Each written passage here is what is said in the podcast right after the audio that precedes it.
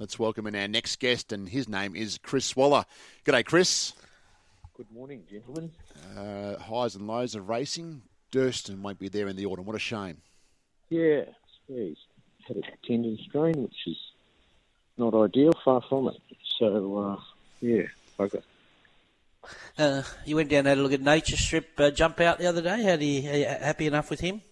Yeah, I'm happy, Ronnie. He's he's nice and bright. He's had a decent break since the spring, and um, similar path as what we've done in the past. So we'll be ready to go next Saturday. All right, look forward to that. Today, um, race four, you start. You got Bold Mac, a last start confidence win for him, and Caboche resuming. Yep, Caboche um, probably need the run you'd expect, but he's a handy horse once he's once he's fully fit and in the right races. And yeah, Bold Mac's draw was a little more, little little harder today. James gave him the perfect run from a good gate last start, so just needs a touch of luck. Okay. Race five, Wrench Hand. I thought his trial was okay. He's been gelded this preparation. Yeah, he's he's one that should really improve since being gilded. So um, proof will be today, but can't knock him. He's he's been working very well, and as you say, the trial was excellent. So we're looking for a big improvement with this horse this preparation.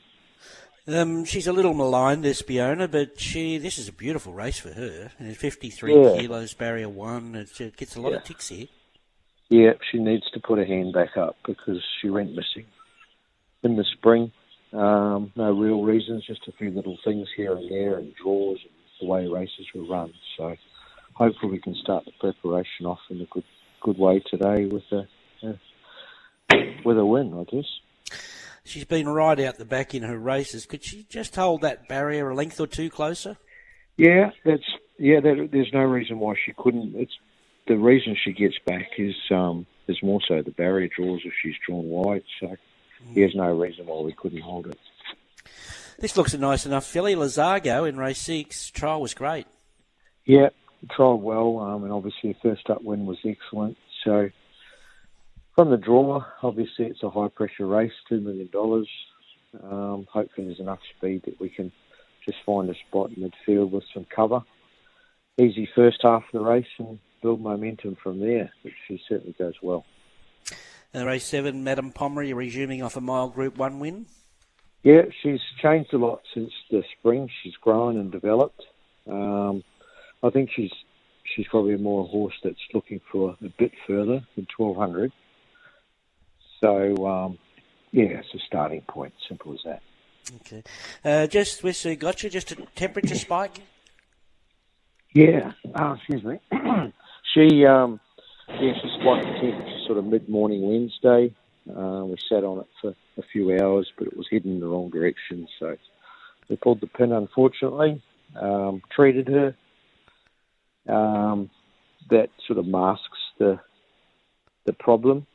So the temp came straight down once she was treated. Uh, we've taken bloods Wednesday afternoon, Friday afternoon. It's almost perfect.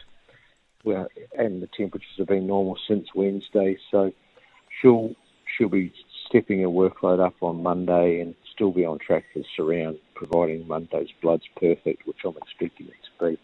All right, beautiful. She's Uh, done talk- plenty of work too, Ronnie. Like she had two trials and, Yeah. and an exhibition gallop. Yeah, so yeah, she she looked pretty no fit the other day. Going straight to the surround, yeah.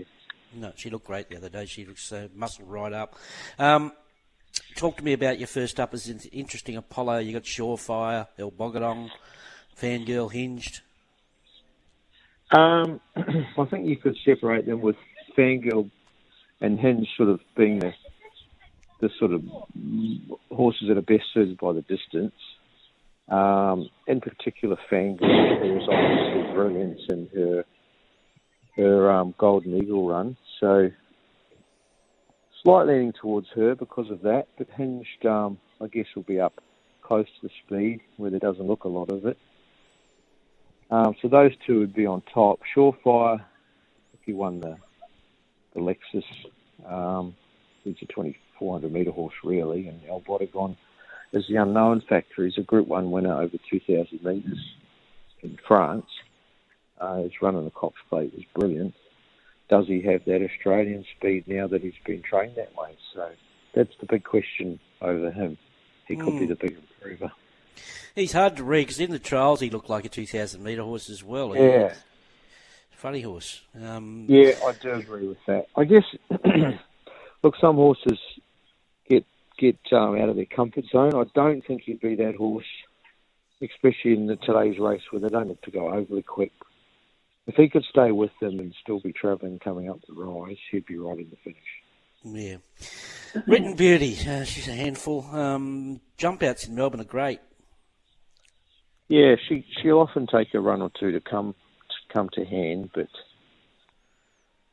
um, yeah, she's a hard one to predict, but she's certainly not the worst. So hope she's gets it well settles in the mid stages and puts herself in the race. I know you've worked very hard on trying to settle her, um, but this is a, this doesn't look a very fast race. So you still want to try and settle her back in the field? Yeah, yeah, yeah. Okay. Um, you let her run, she just doesn't finish off. So she's a lot better than she was, but yeah, the draw is tricky, isn't it? Yeah. Kerr Royale, well, she could make a bit of her own luck here.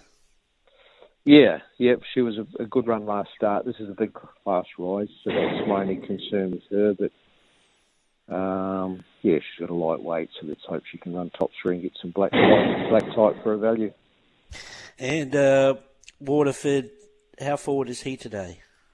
Um, oh, he'd be normal for our horses when they resume. Um, his trials have been good, and he's done some nice work at home since the trials. So he's a very good horse, and hopefully that'll take him a long way. So we're expecting him to run really well.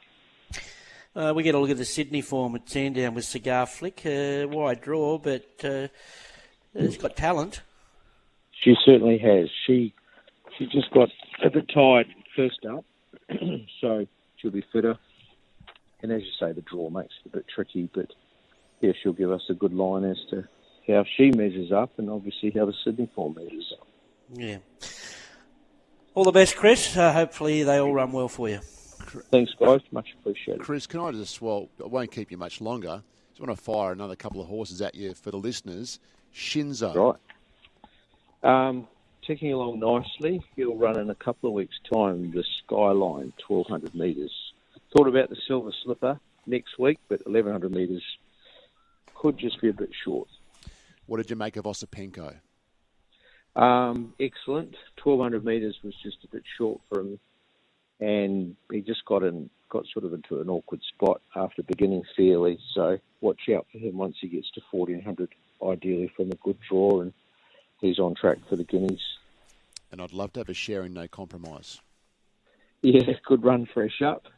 Uh, trained on well since, and hard one to place because um, we had the claim of Dylan Gibbons last start, but his next race he's likely to carry a big weight and not able to claim. So realistically, a horse like him would be suited to the Sky High Stakes in about four weeks' time. Okay. Excellent. Good on you, Chris. Always good to chat race morning and good luck today. Pleasure. Thank you very much.